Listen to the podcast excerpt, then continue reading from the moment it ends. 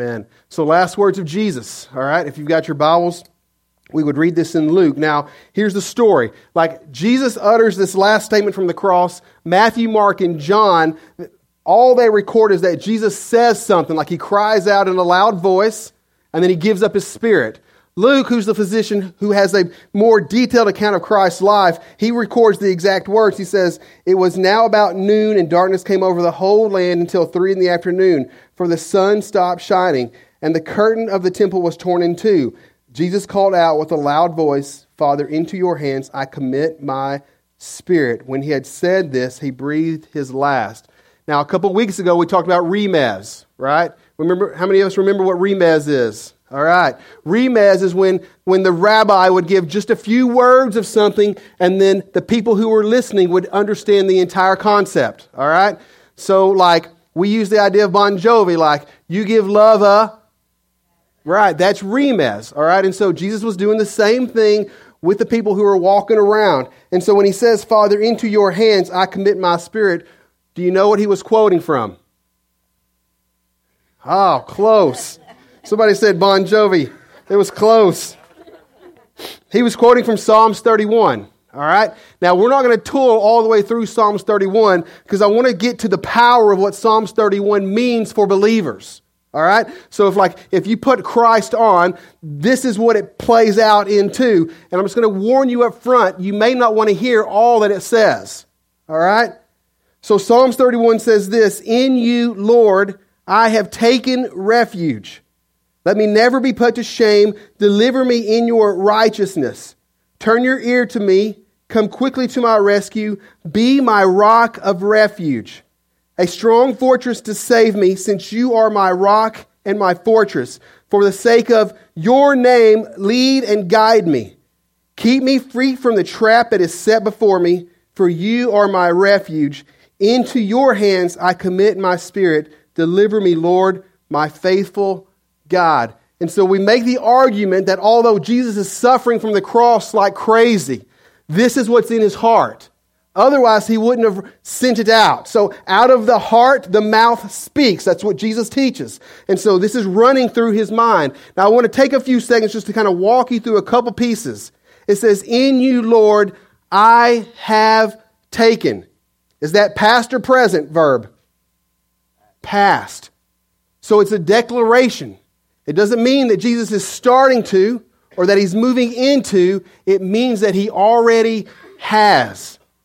And so he starts off with that context. "In you, Lord, I have taken refuge." Again, you see his body beat to smithereens, but yet you see his heart in just the opposite manner. And he says, "Let me never be put to shame.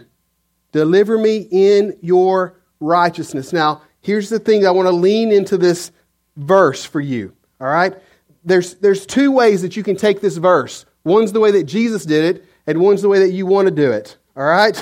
And so this is being, A, delivered in Jesus' righteousness versus you being delivered in your righteousness, all right? So let me give you an example of how these work, all right?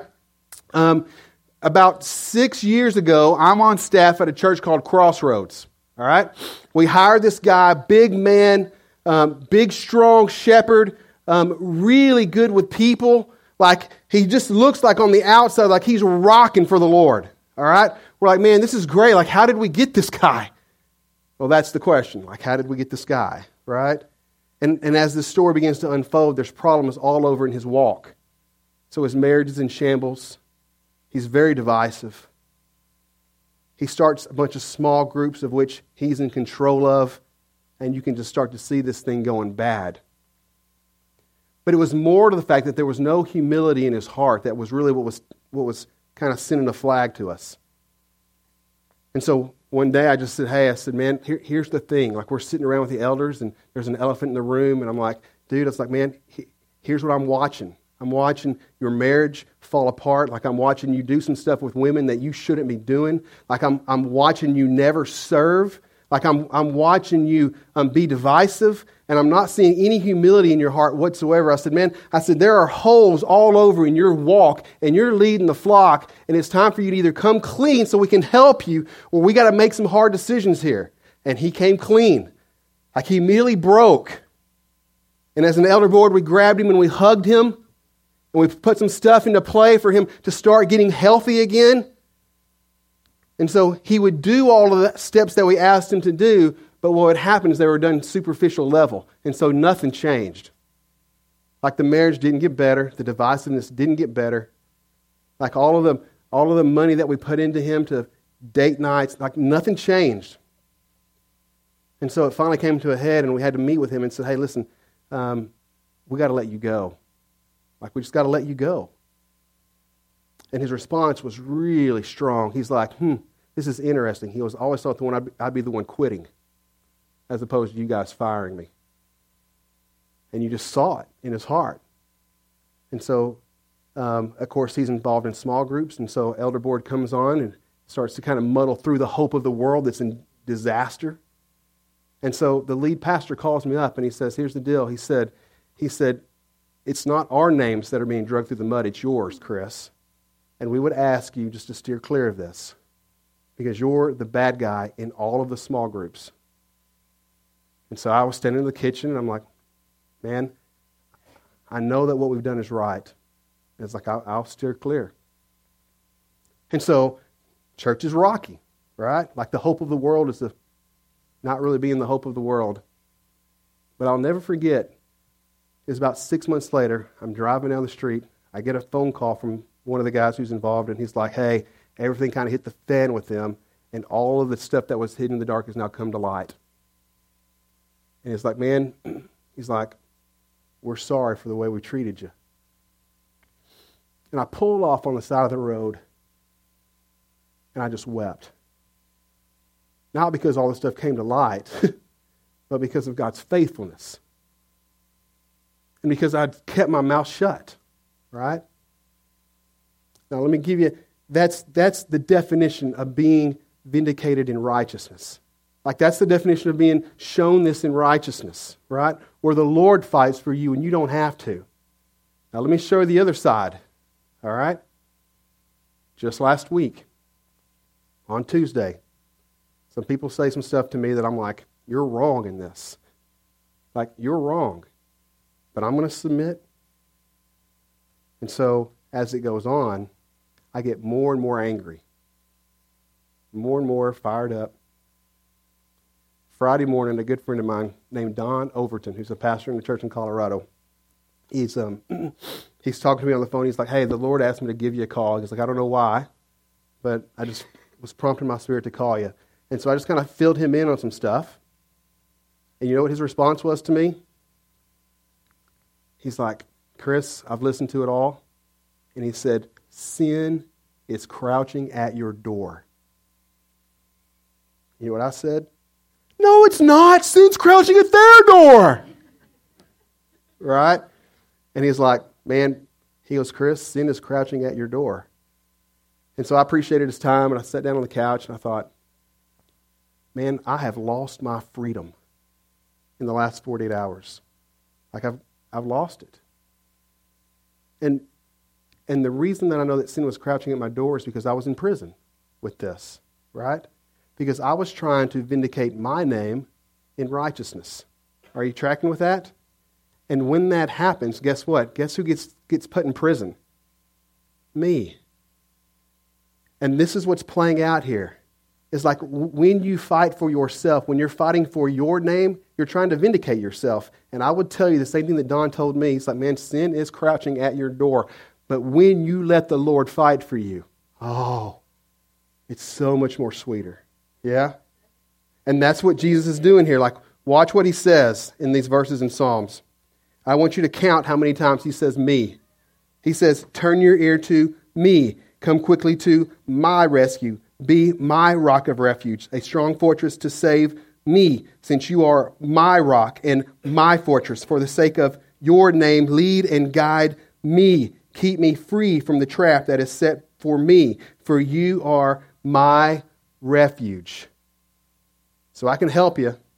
He does it ten times in three verses. The Lord's Prayer is always about him, not against the people who are attacking him, not the people who are beating him, Not the people who are whipping him, not the people who are slandering him. And he has more concern for righteousness than any of us in this room, but yet he keeps his prayer solely on him. Are you following with that? And so if I can just lean into you for just a few more seconds, like the reason Jesus does this is because he wants us to know that from a good worldview, that this gospel is not about you and me. Like the, the problem that we see in the church and with ourselves is that when we read this text, we're like, man, this book is about me. And here's what I would say. The book is about you as a villain. Right? The true story of this book is about Jesus, his name, his glory, his renown, his fame, his power, and his willingness to come after us to make us heroes in his story. Are you, are you tracking with that?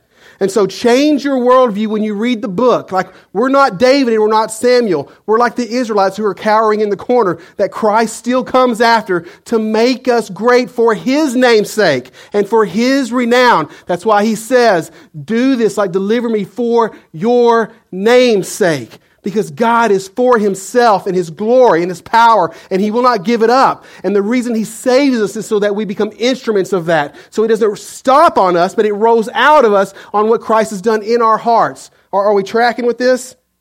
And so then he gives up his spirit and he says, it's finished. Into your hands I commit my spirit. Now, here's the thing. Again, although the world sees a man battered and bruised in his spirit, in his heart, in his walk with the Lord, like he's white hot, like he's hot as a firecracker.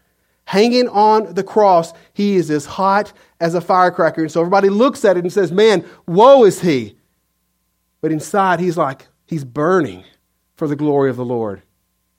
And I'm like, that's our role as well. Now, let me kind of lean into you while this is so important, because Jesus is not the only one to utter Psalms thirty-one, Father, into your hand I commit my spirit. You want to know who else has done it? Jeremiah did it.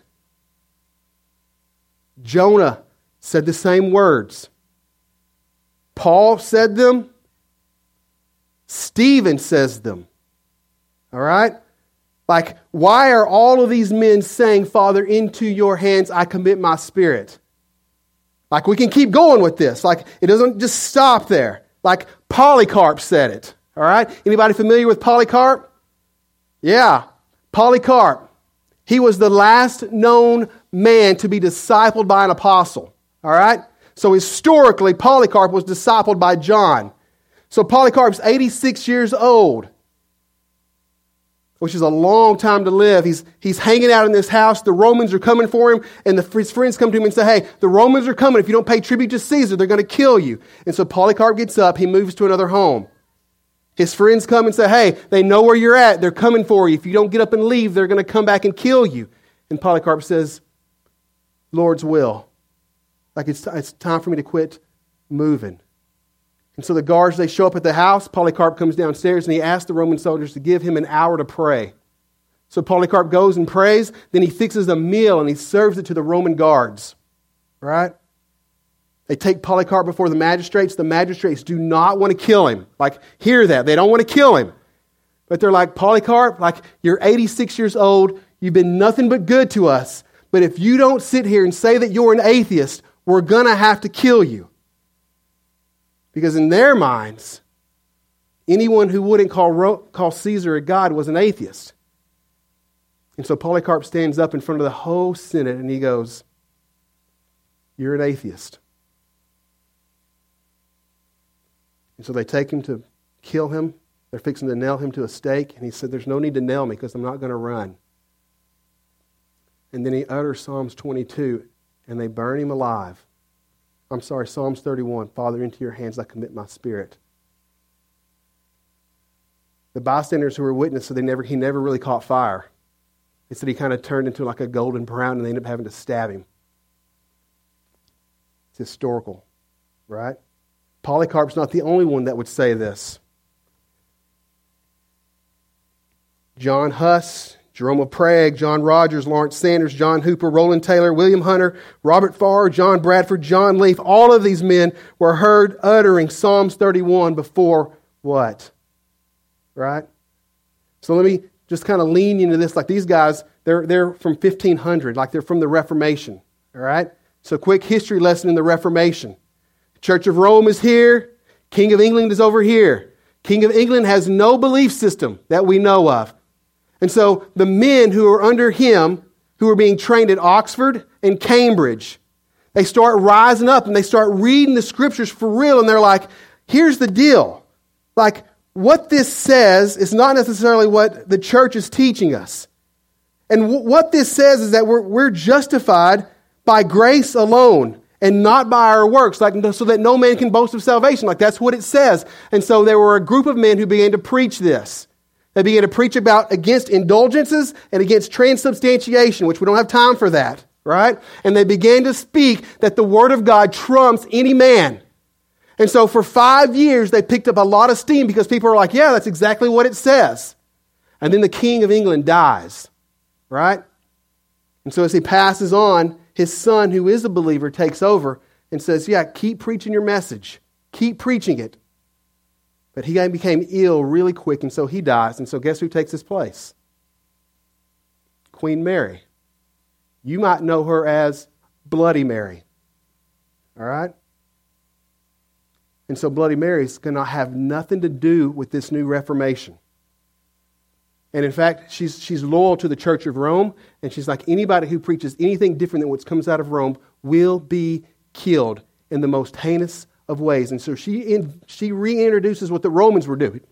So in Rome, like to make sure that fear had instilled your heart, they would crucify people just along the road. So as you walked by and you saw people crucified, you'd be like, man, I'm, I'm not doing whatever they did. So Queen Mary does the same exact thing, except she doesn't use crucifixion. She uses burnings at the stake. And so every day she's burning people at the stake. And so here's the deal. These men have had five, six, seven years to build a following. And so the ones who had big followings had targets on their back for simply preaching what the gospel says. And so I want to read to you a couple of their stories, because I think it's important for us to gain perspective on what's been paid for us. Because we stand on the shoulders of these men and women and the gospel that they preached. And I'm going to kind of take you into a little bit further into what Jesus teaches here. And so John Huss, he preached against indulgences and the sovereignty of the papal office, with Scripture being all there is, Sola Scripture.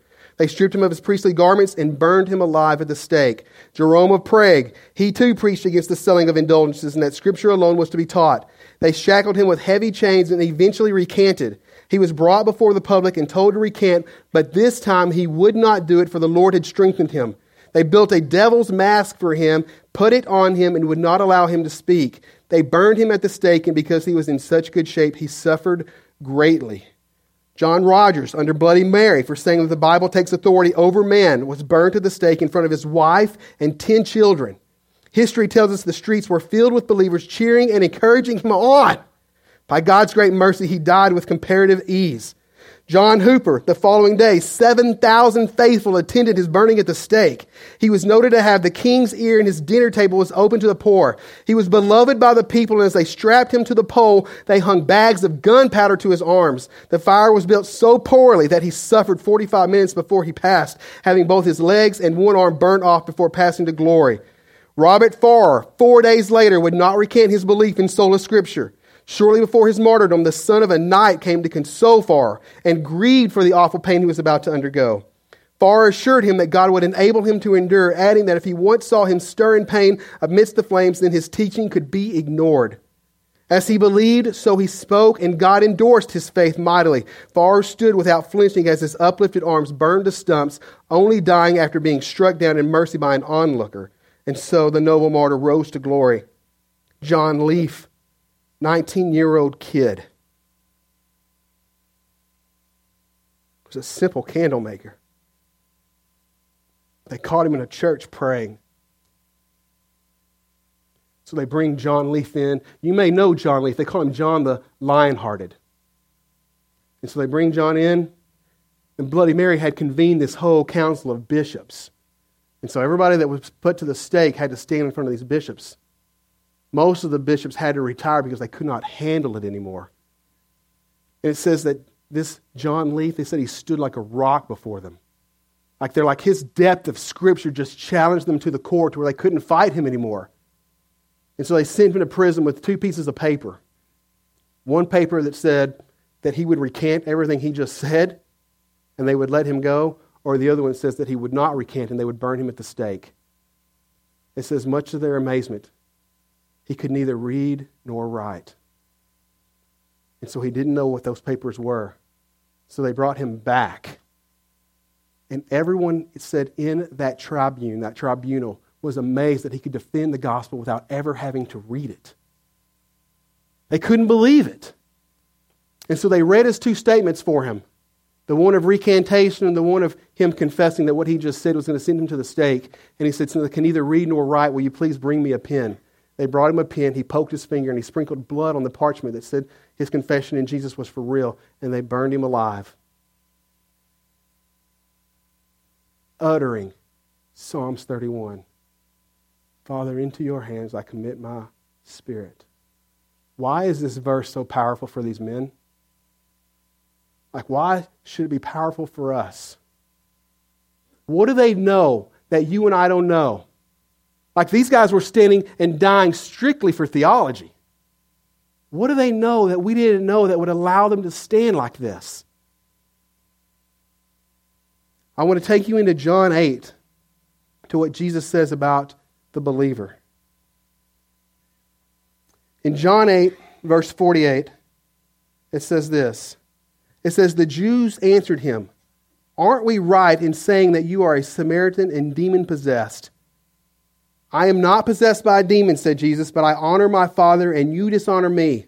I am not seeking glory for myself, but there is one who seeks it, and he is the judge. Very truly I tell you, whoever obeys my word will never see death. At this they exclaimed, now we know you are demon-possessed. Abraham died, and so did the prophets, yet you say that whoever obeys your word will never taste death. Are you greater than our father Abraham? He died, and so did the prophets. Who do you think you are? Jesus replied, if I glorify myself, my glory means nothing. No self-vindication here. My Father, whom you claim as your God, is the one who glorifies me. Though you do not know him, I know him. If I said I did not, I would be a liar like you.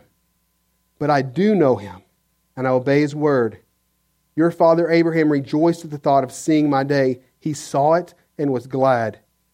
You are not fifty years old, they said to him, and you have seen Abraham. Very truly, I tell you, before Abraham was born, I am.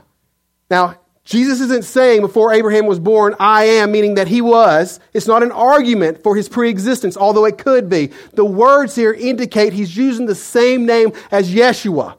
He's saying before Abraham was, I am God. Now, the crazy thing about this is that Jesus just said that anybody who is in my word, anyone who obeys my word, knows my word, will never taste death. And the Pharisees, they respond there by going, who are you that you can say that no one will ever see death? And Jesus doesn't correct them. Like, he doesn't correct them. He's like, taste, see, same thing. Now, in your Bible, in the original text, they're two separate words. Taste and see are two separate words. One means that you actually behold of. The other one means that you partake in. And Jesus says that if you are in him, you neither do either one. You neither behold this or you partake in this. Now, here's the thing. I don't know what this means, but here's what I can speculate. I can speculate that if I'm in Christ, which I am, that I will never see it, taste it, partake of it, witness it with my eyes, like it will not happen for me. Like somewhere along the line, whether it's in a moment of lightning or a long term, like Jesus himself or his angels are going to come and get me before that moment comes. And I think there's such power in this that says you will not partake in this. You will not behold of it. You will not see it. Let the cancer come. like let you die tragically. But what he says is that at no circumstance will your eyes understand what it means to die. It won't happen. Same for Polycarp, same for Jesus, same for John Huss, same for the Lionheart, same for you and me if the Word is in us. Now, who's the Word? Jesus. He's like, you will never hear it. You will never see it. It will never be a part of you. Suffering, yes. Up until the brink, maybe. But will it come for you? Never. Otherwise, he's a liar. And everything we based our claims on, we can go home and watch T V. But I believe it. I believe these men knew it. And although they suffered, they never partook, they never beheld, like it never happened. So why, why do I teach this to you? Like, why, why do I think this is important for us? Because, man, we, we have no context for being burned at the stake, right? Like, I, I get that. I have no context for this. But what I do know is this. Sometimes following Christ is very difficult. Like, people don't understand you. Like, they don't see the freedom in you. And if, and sometimes you beat your own self up because you're supposed to be walking into freedom that maybe you don't have yet.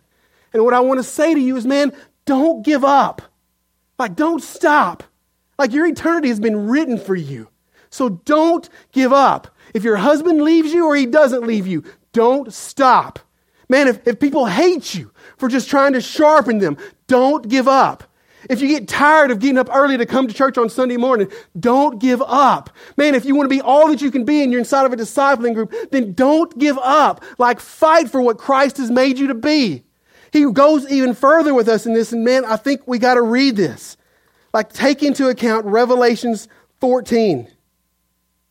And here's what he says to us. He says, "Then I saw another angel flying in midair, and he had the eternal gospel to proclaim to those who live on the earth, to every nation, tribe, language, and people. He said in a loud voice, 'Fear God and give him glory, because the honor of his judgment has come. Worship him who made the heavens, the earth, the sea, and the springs of water.' A second angel followed and said, 'Fallen, fallen is Babylon the Great, which made all the nations drink the maddening water of her adulteries.' A third angel followed them and said in a loud voice, 'If anyone worships the beast and its image and receives its mark on their forehead or on their hand, they too will drink the wine of God's fury, which has been poured full strength into the cup of his wrath.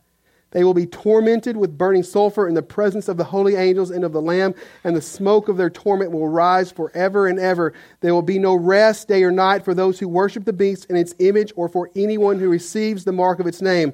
This calls for patient endurance on the part of the people of God who keep his commands and remain faithful to Jesus.'" Verse thirteen. And let this verse root in you. "Then I heard a voice from heaven say, 'Write this. Blessed are the dead who die in the Lord from now on.